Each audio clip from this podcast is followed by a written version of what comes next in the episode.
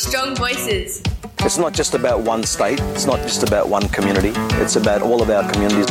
The issues that face Indigenous peoples around the world sit at the heart of the questions that we're asking about the future of our political order. I am here and now, and I speak my language. I practice my cultural essence of me.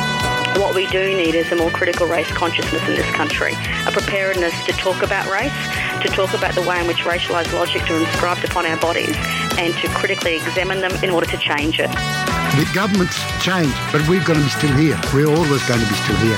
We've been here for 65,000 years, and I don't think we're going to go anywhere. What the system still struggles with is this collaboration with First Nations people. A strong voice is an Aboriginal voice. Hello, good morning, and welcome once again to Strong Voices. It's of course, of course just after 11 o'clock. Uh, my name's Carl Dowling. I'm your host for the program today. We're coming to you, of course, from the CAAMA Radio studios here on Aranda Country in Central Australia and Mparntwe Alice Springs. Uh, we're also, of course, going right across the nation on Vast Channel 911. We're also coming to you via the CAAMA website online at caama.com.au. Today is uh, Thursday, the 3rd of October. And uh, we've once again, of course, got a Strong Voices program packed out for you this morning. Uh, coming up on the show today, a life-saving service, uh, which is that's what it's been described as. That's the custody notification service, which was a significant recommendation of the 1991 Royal Commission to Aboriginal Deaths in Custody, has finally been implemented in Western Australia. This comes off the back of uh, years of recommendations as well as lobbying from various different groups as well.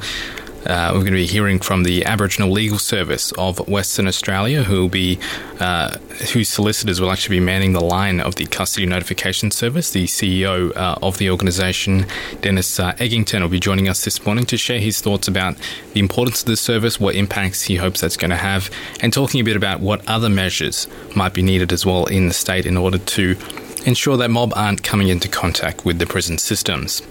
Also, we're going to be hearing from Northern Territory Opposition Leader Gary Higgins of the uh, Country Liberals, who will be joining us to discuss the uh, National Aboriginal Art Gallery, the Territory elections, fracking, mining, and other issues uh, relevant to the mob this morning as well. We're, of course, as well going to be hearing the latest in Aboriginal and Torres Strait Islander news from right across the country as well with a wrap. Uh, but before all of that, we are going to go to a track and then we'll be right back with our first story.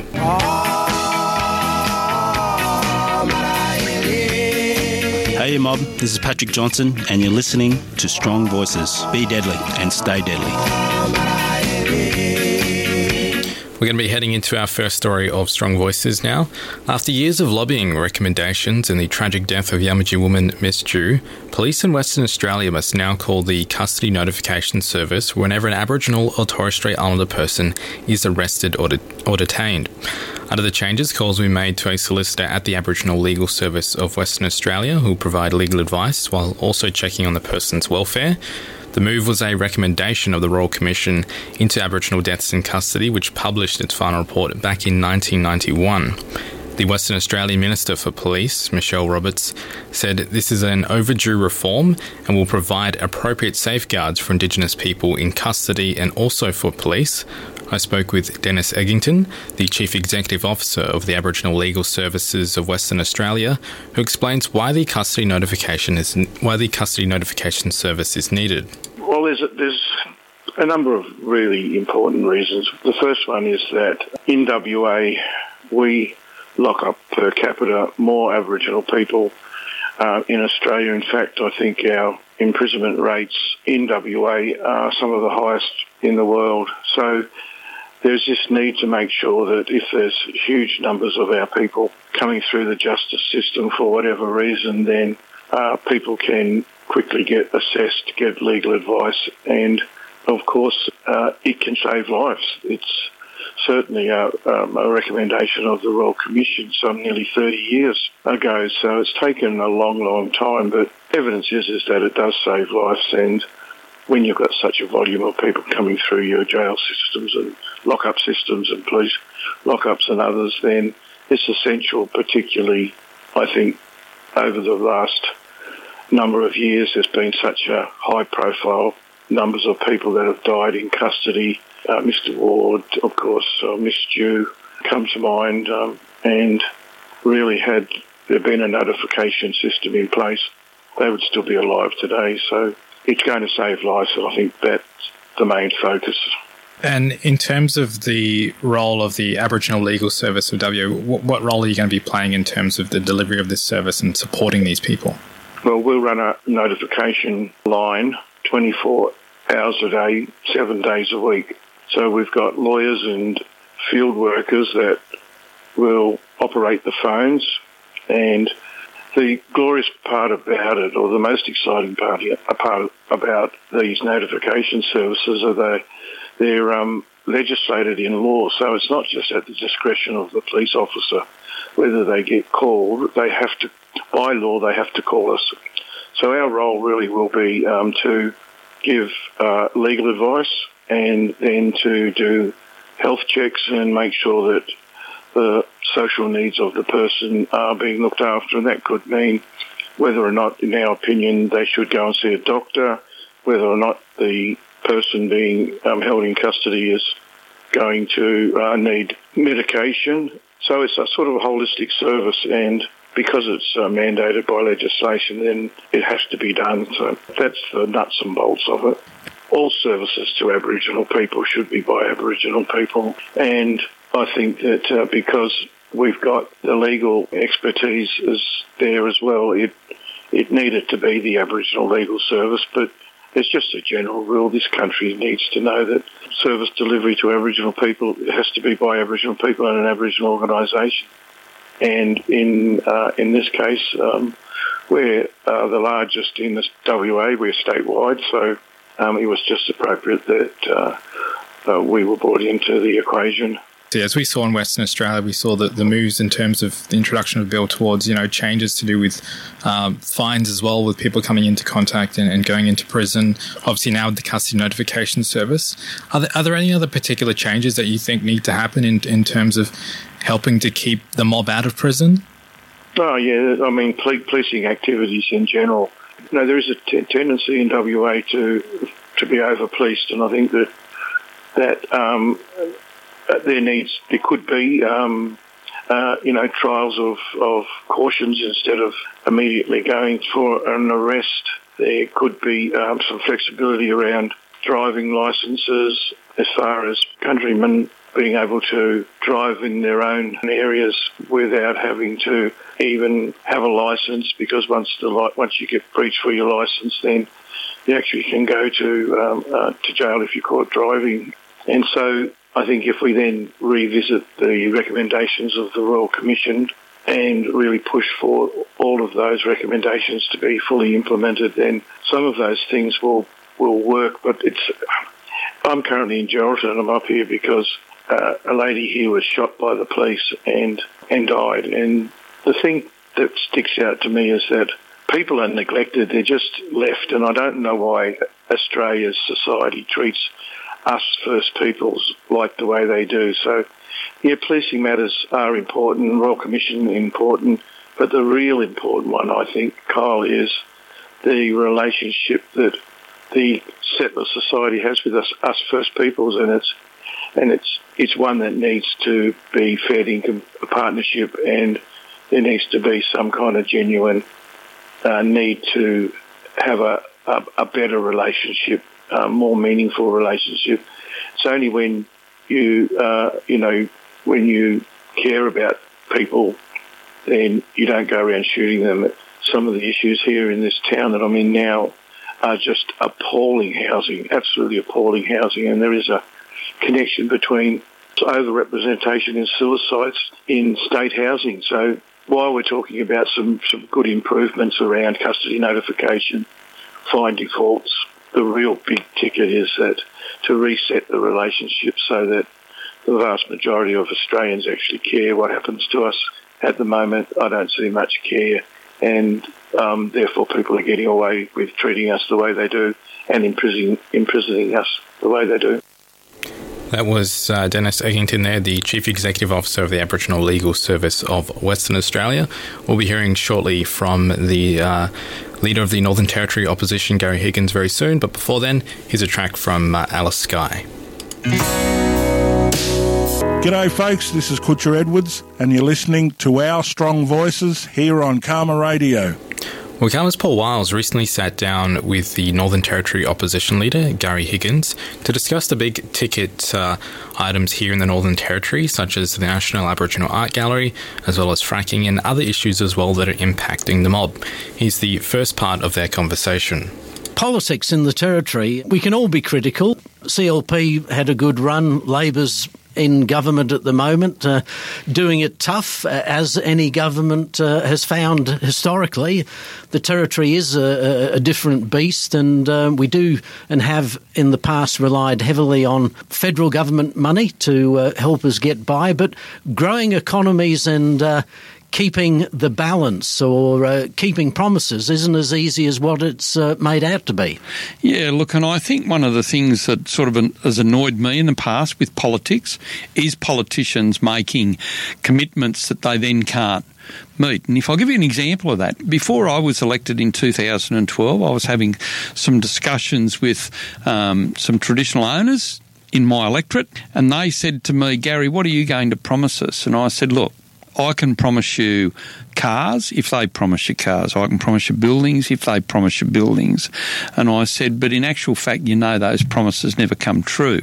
And I said, but one thing I will guarantee, and that is I'll be a strong voice for you, and that's all. That's what I've always tried to do. And I think the other issue there, of course, is that I also said to them, it's not a matter of what I can do for you, it's more like, what do you want me to do for you? It, it's sort of reversing it, and um, that's the way I, I did the well the whole time I've been in politics. It's you know I hate going out and saying to people what I can give you. It's more asking, and that led to a lot of arguments with my side of politics when I was there at the time. But I just stood my ground on a few issues and said, "This is what the locals want. They don't want what." You're saying this is what they want. Mm. And, uh, you know, I stood pretty firm on that. Remoteness issues are, are across the territory, but um, remote Central Australian Aboriginal communities right over to the border, right down to the South Australian border, the communities aren't going anywhere. And a big uh, topic of conversation is sustainability. Now, I know that um, previous Chief Minister Adam Giles uh, did turn uh, CLP thinking round a little bit about dealing with the mob. I'm not quite sure within the party now how things have changed, but uh, the mob aren't going anywhere. You know, you have mob in your yep. electorate. Sustainability, actually creating a community where young people can grow up find a job and be contributing members to their community and feel that they've achieved something? How is the CLP working towards that? Look, I think one of the things you've got to do is, as I've said before, you've got to listen to people and see what they want. But one of the things that I've found a lot of them want is they want development on their own land and um, we need to find ways that that can happen. And a lot of the criticism always comes and it says, "Oh, it's too hard to negotiate, etc., etc." And I think what you've got to do is get ahead of that curve. So, in other words, I know that I've spoken to Indigenous people. I've organised to have soil and water sampling done and mapping of where the good soils and waters are, etc. And that, that needs to occur all across the territory in all of the Indigenous land to see what the potential is. Government's role then should be to set up that to say 90% of the way through in negotiating that through the, the Land Rights Act so that when you get potential investors coming along that have got money to fund some of these bigger projects that you've already got land that's available to them and say, look, this, this community wants this developed. That's going to create jobs for them. This is what they want out of it. Um, here is a, a shell of an agreement. So that's just one thing that, that you can do. And that'll sort of set up. If you speak to Indigenous people, they don't want to just sit around and sit on their land and have nothing. They want jobs. They care about what's going to happen to their kids in the future. And, and the thing is, we shouldn't be waiting for investors to come and do that. We should be helping Indigenous people get there and facilitate it. Government already does that with mining companies. We map the whole of the territory and say what potential is in certain places. So why aren't we doing it with the other land that we've got, the Indigenous land and, and other ways of doing it, like agriculture, etc.? We are moving towards the next territory election. The CLP has been rebuilding and in all of the regional centres uh, throughout the Northern Territory. How has that been going, that process? Look, I, I think actually in the regional areas it's been a lot better than, than you might think, um, you know, and I think the outcome that we got here in Alice Springs, I think is uh, evidence of that, that you've got some good candidates putting their, their names forward. Um, people have always said, you know, why haven't you pre-selected earlier? Well, the issue with pre-selecting too early is that some people are not necessarily confident in putting their name up today because they've got a business that deals with government or whatever. So they don't want a big, you know, CLP stamp on their forehead.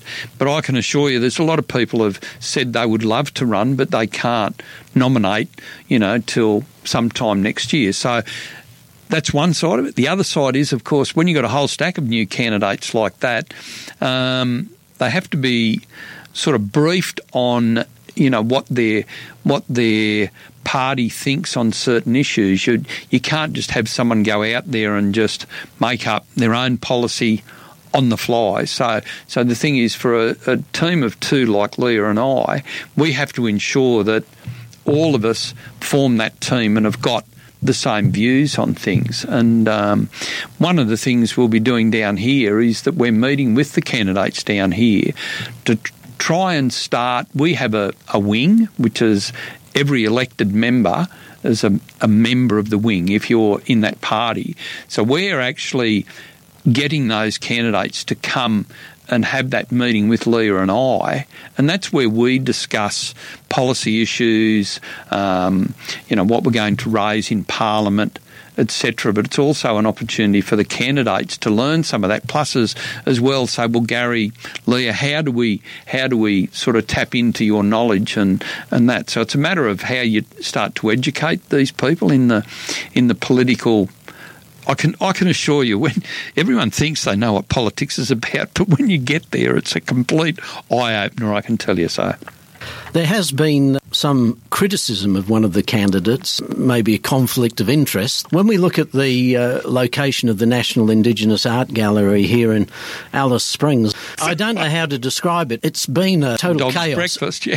um, but uh, how would the CLP have done that? And would the CLP have actually put it in Alice Springs? I always wondered in Alice Springs was a project that I started as the arts minister. I did the announcement on it. Um, yes, I had a lot of support from uh, Adam Giles, the chief minister at the time, to do it. Um, we always wanted it in Alice Springs. It's the centre of Australia. It's the centre of Indigenous culture, as far as I'm concerned.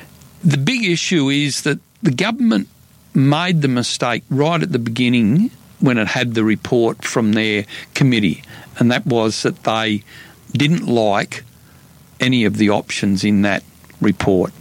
And the thing was, they changed it. The issue there, of course, is if you establish a committee, you go, you want to listen to what the committee is going to recommend, and once you pick one of those options, if people criticise you, the committee is to blame. But when the government changes the committee recommendation, the government is to blame. This uh, National Indigenous Art Gallery, South Australia, Adelaide, are already up and running. Um, it, it was a unique opportunity to have, uh, you know, the runs on the board. I mean, they were three years ahead of Adelaide, even though the government's saying that uh, there's room for more than one Aboriginal art gallery in Australia. I, I still think they have to admit that they've they've dropped the ball, and it could have been done better. Again, when we start looking at growth for the First Nations peoples across the territory, getting it right early on is important. Yeah, look, and I think that's something we'd look at straight away. We've had meetings with the South Australian government. I was down there. Um, oh, if I said as soon as they made the decision not to follow the committee report, I was in Adelaide meeting with the Premier down there, and he had carriage of theirs. We did a tour of all the stuff that they had, and there was a lot of discussion around how that would fit with us here in the territory, and and they were of the opinion that yes, they all should be working together. Um, and that they recognise that Central Australia is key to that. And I think going forward, there's still the opportunity there to work with them. They're quite happy to work with us, but it would seem that I think it's got to the point now where the territory government just wants to play politics with it. They're playing politics with our side of politics, and they're playing politics with the with the council. The the council didn't ask for the fight. The government was the one that came along and said, "We want you to give up your council chambers, and we'll build it there." Well the council didn't make that suggestion. Yeah. You know, so they were the ones that started that fight. And in true, like honesty, I, I sort of think from a political point of view, they probably don't even want to build it there. They just wanted to create a distraction and an argument. And that's what they've done. They knew they would get it. And now they think they've got someone else to blame. That was uh, Gary Higgins, the opposition leader of the Northern Territory. Uh, speaking with CAAMA's Paul Wiles, we're going to go to a quick break now and then we'll be right back with the second part of that conversation. You're listening to Strong Voices on CAAMA Radio. well, just earlier we heard from uh, Northern Territory opposition leader Gary Higgins. The next Northern Territory election is on the 22nd of August 2020. Uh, he's the second part of the conversation CAAMA's Paul Wiles had with Mr. Higgins. Gary, again on the next territory election, uh, First Nations candidates for the CLP. So I don't get involved in the actual pre selection. I do talk to a lot of people and encourage them to nominate. If you look at the recommendations that came out of the review from the 2016 election, there was a clear recommendation in there to get more Indigenous people involved, and that's something that we have been doing. I think when we get around to some of the final selections, you'll see that some of those names will will come out, and I've sort of indicated before that you know there is some people that have expressed an interest, and you know I think that we will have some very good candidates. And I was actually talking to someone yesterday, and um, you know said, look come in and talk to me. I've had a, a, a, few people come in and specifically have meetings with me in regard to their thinking of becoming involved and just asking what it does involve, how much does it put on your, your family life, how much does it cost you financially to do it, which to me is encouraging. I've always said to the party right from the start, you know, you've got technically 23 electorates where you're going to need people and you need to be very wary that a lot of people are very opportunistic and you need to make sure that we get the right people. My view is if you haven't got the right person, don't pre-select. Don't ever be embarrassed about saying, "No, we're not going to run someone in that that seat." You know, we we just haven't been able to get the right person. In the top end, um, you've had uh, a former chief minister talking about starting a, another party. From where you're sitting at the moment, how do you think all this is going to pan out?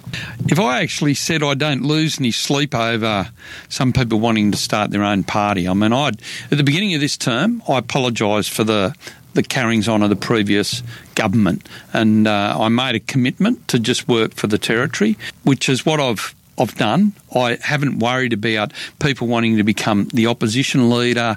I haven't worried about people wanting to start political parties. I've just concentrated on on what I should be doing for Territorians and speaking about what Territorians want, not what politicians want and not what parties they want to start. I, to me, that's that's why people have a, a, less than complimentary view of a lot of politicians. That's talking about yourselves.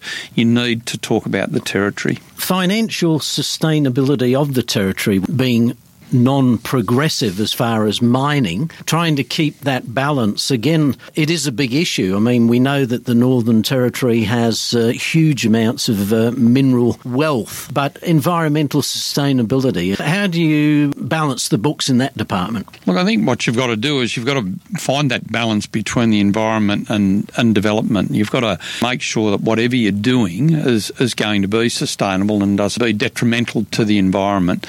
I think I've got pretty good credentials in that area. I mean, I spent a lot of time fighting in regard to the Daly River and the water issues around around that. So I've got a very good understanding of that. When we talk about the gas and and you know unconventional gas, I was the environment minister at the time and started the process of looking at all of the regulations and the and the laws that were around that.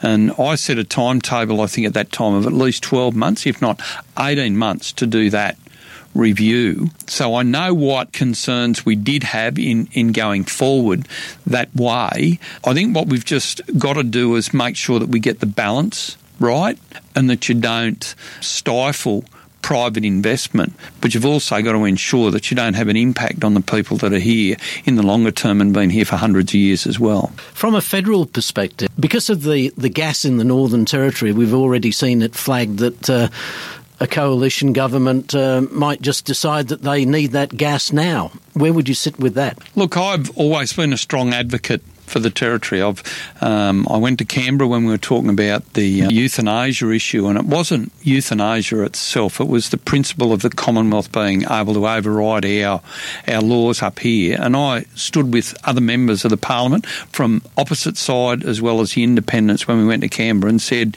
you know, that's just not fair. We're Territorians, and um, we should be treated equal to any any other citizen anywhere in Australia. And that's a view that I've held for years, and I'll keep holding for years years into the future.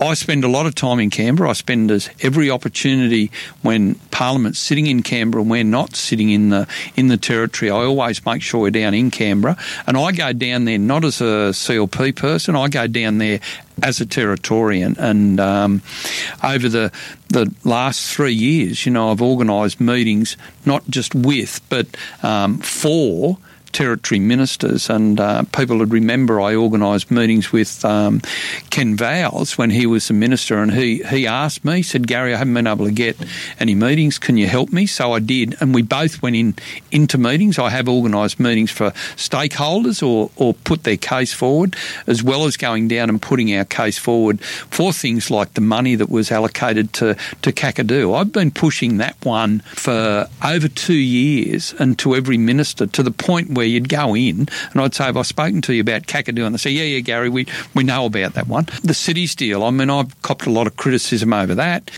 But I speak about that every time I go down there. I'm going to be down there again in a couple of weeks, and there'll be still the issues that I'll be looking at, saying, "Well, let's bring this money forward. Let's try and help the economy up here." And it's and it's not a matter of me saving those for election promises. It's saying I, I want it now because the territory needs it now. I I don't want it later just to win the election. That's not my driving force. There has been a lot of talk of investors looking at solar. Where's the CLP sitting with that, and are you keen to progress that? Look, um, I think solar energy's got a lot of potential here in the Territory, but the way it's being touted is not how it will end up. I mean, if the Territory converts to, you know, 50% renewables, as in solar, you still have to maintain your turning generation that's there or the turning power that's there to provide 100% of our our power. So we have to build power stations that'll either run off gas or diesel or or whatever that are, that are going to power the territory 100%. Your solar will only be there while the sun's shining, and while you can go to batteries, the cost of battery technology. Eh, you know, you've got to sort of say, well, how much does it cost to produce it? And really, is it going to decrease our carbon footprint? And the answer is probably at this point no, and the cost, you know, just doesn't doesn't come come up to sort of making it economically viable. There are obviously a, a, large amount of uh, big companies out there keen to get back into the territory. Will you be keen to assist them? Look, I think um, when we talk about you know gas, you know in the in the territory, it's got a onshore gas to us is where we would actually get our royalties. The the offshore gas, like the ENI project and, and Inpex, to uh, even though Inpex its its source is really off Western Australia, but our royalties don't come from offshore gas. It, it, that is given to the Commonwealth, and that's where you know some of the funding to the land councils goes. But onshore gas is the territory's own, and and and we collect a lot of those royalties. So there's a lot of potential there.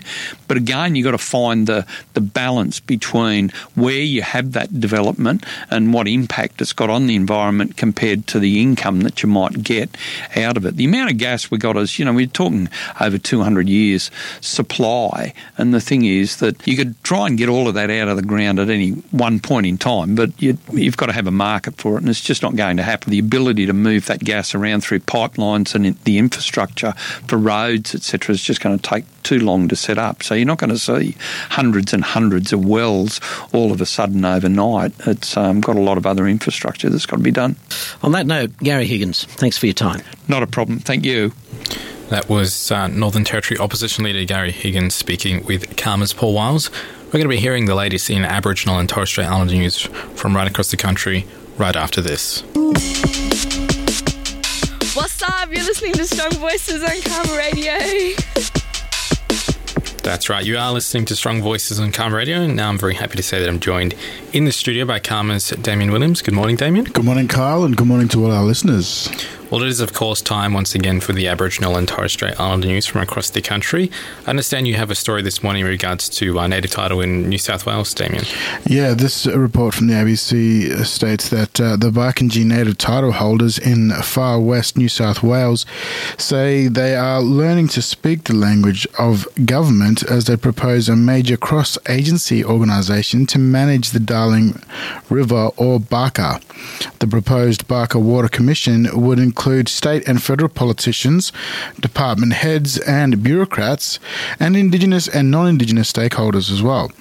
The name Barkindji translates to people of the Barka. Who are granted native title over a huge area of the state's outback in 2015. The chief executive of the Barkindji Native Title prescribed body corporate, Derek Hardman, said the river had suffered because it had not been looked after in a holistic way by a range of state and federal authorities. Um, yeah, so, uh, you know, the native title holders down there wanting to really, um, you know, take back the control and, and be able to get the river going back to what it was before as well.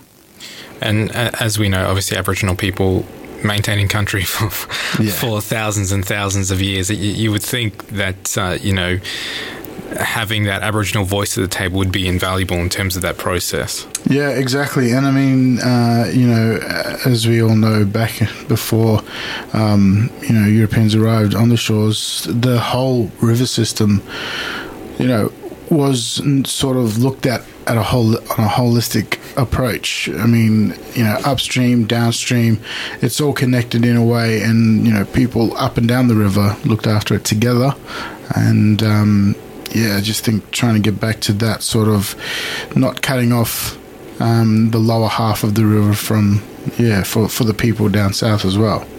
And obviously, you know while this river is often looked at from that economic point of view, that that's not necessarily the case, or not just the case for the mob. Obviously, that that's something that's obviously very culturally significant to them as well. Yeah, and like it's sort of like um, I don't know, cutting off a uh, you know a blood vessel to the country. The water is the blood of the country, and you know, cutting off cutting it off up top is going to damage all the way down as well, and yeah, looking at it as an economic sort of um, uh, thing wasn't really thought of by the mob down there. So it was just, you know, wanting to keep the river alive and, and everything that's attached to it as well. Mm. Well, let, let's hope you know we can obviously have all the voices at the table. I think it's important to get, like they were saying, you know, the the whether you know it's government involved in it, the traditional owners, farmers, or whoever other you may be, any sort of other yeah, stakeholders exactly. that are relevant in that. I think they all need to come together because obviously something needs to change. Yeah, something needs to change, and, and you know, to get that river flowing back into the ocean again. Mm. Well, on that note, Damien, thank you so much for joining us for the news from around the country. Thank you. Well, that's going to conclude uh, Strong Voices for another day. Uh, thank you so much for tuning in to us, uh, and thanks to all our special guests who've joined us throughout the week as well. Uh, if you missed any of the stories on Strong Voices today or wanted to listen back to them, you can head to our website. That's uh, www.caama.com.au for the stories there. And I'll also be posting up a podcast of uh, Strong Voices, this show today, up on CAAMA's SoundCloud as well. Also, make sure you check out our social media, our Facebook and Twitter as well. We've got a range of different stories going up in there, as well as our uh, online news as well. Uh, we'll be back tomorrow with a roundup of the week where we bring you some of the stories that played throughout this week on Strong Voices. Thank you once again for tuning in, and we'll be back the same time tomorrow. Strong Voices.